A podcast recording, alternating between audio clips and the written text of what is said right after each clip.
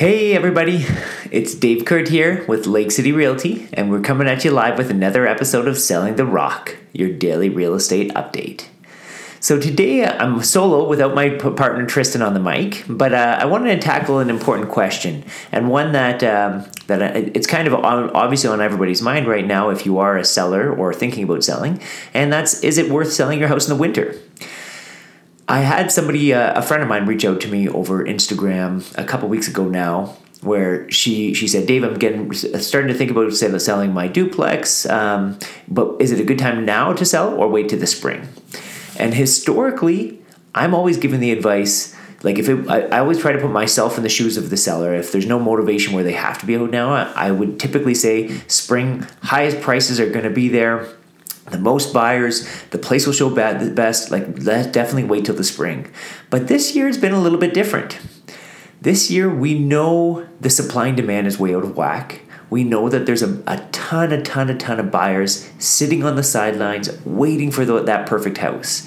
And with all those buyers sitting on the sidelines waiting, if the right thing comes out, they're ready to jump on it.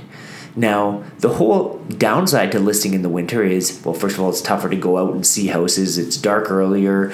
It's more cumbersome, but buyers can't really picture themselves physically moving in the snowbanks, that kind of thing. But the idea of all these buyers that are sitting on the sidelines that couldn't jump on it, it's worthwhile to get the word out and almost like a preview style listing. And that's what we decided with my friend to go ahead and try with her place. With her duplex, we said, we're going to hit the market for two weeks to a month, see if the buyers are out there, see if the buyers are willing and ready to jump on her place for a price that we deemed fair market value at the time for the time being. And if they are, fantastic. But if they're not, well, that's okay. We'll probably have a little bit of feedback from the 20 showings or whatever that we had in the first couple of weeks on the market. And we can suspend the listing, do whatever preparation, or if there's some feedback and some ideas that the buyers have given us that they would have liked to seen at the property based on the feedback they gave us, we can implement those changes and get the house ready for the spring marketplace. Now, all those reasons that I listed earlier, like dark earlier, tough to show houses in the winter, snowbanks and all that fun stuff, the biggest downside to being listed in the wintertime is to become a stale listing. And a stale listing is one that sits on realtor.ca, buyers have been through and they're questioning, okay, well, they've seen that one, now what else is out there? So if we can avoid that possibility of being a stale listing, that's going to put us in the best possible position to, first of all, sell them possibly to whoever's out there in the marketplace. And stay tuned, I'll give you an update on that deal there specifically in a couple of days, and when maybe we know a little bit more information. But we're going to have the best chance to sell to those buyers that we know are sitting on the sidelines now. If they're willing to jump on it, great. If not, they're also going to give us some of that valuable insight with maybe they didn't care for the paint color. Or maybe they thought that whatever feedback they thought about the house, and we always put feedback into two different baskets, what can we change and what can we not change. But if there's anything that we can change and we can get their house ready for the spring marketplace, then that's going to put us in the best possible light in the spring marketplace. And buyers are smart. They're probably going to recognize, oh, that was on the market for a short period of time in the winter.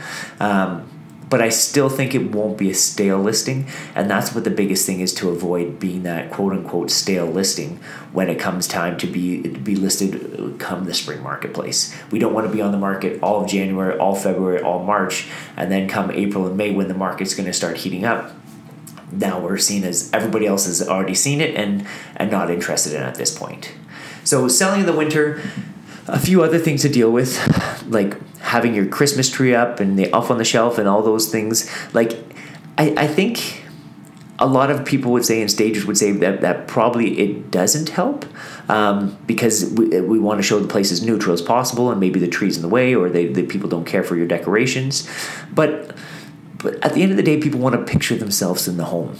And if we're not selling like this box, this four walls and a roof, we're selling a place where people are going to have a family and make memories and picture themselves growing up and into a home. So I think, as long as it, like, maybe not going overboard on decorations, but doing it tastefully and And again, like, we can work with our stager in terms of how to best kind of position the Christmas decorations that you do have to make sure it's not overwhelming. So if the buyer can picture themselves in the home, those are all steps down the right path for that buyer to fall in love with the home and ultimately put an offer in and hopefully get highest and best price for that at the time being as well. So just to kind of summarize, we're doing something kind of interesting with kind of a sneak peek listings where we're on the market for a short period of time, but more to gather feedback to see if it's the right buyer, if the right buyers are out there sitting on the sidelines for your house right now, which is an interesting kind of concept and way about going about listing houses. And then if they are, fantastic. We've now got an accepted offer for the highest price, and possibly we can go look to go shopping now and maybe find you a deal or find you fair market price for whatever the selection is out there right now. And worst case scenario, we're on the market for a couple of weeks and we gather feedback in terms of what tips and improvements the sellers want to see, the buyers want to see. So when your house is ready for the market in the spring market or early in 2020, we can be in a best position to have your house showing in the best possible light. So yeah, thanks for joining me on today with another episode of Selling the Rock, and we're happy to talk about a little bit about selling in the winter. That minus 10, minus 15 weather's cold. I'm sure it's going to get a little bit colder still, but yeah, until next time, guys, we'll check you later.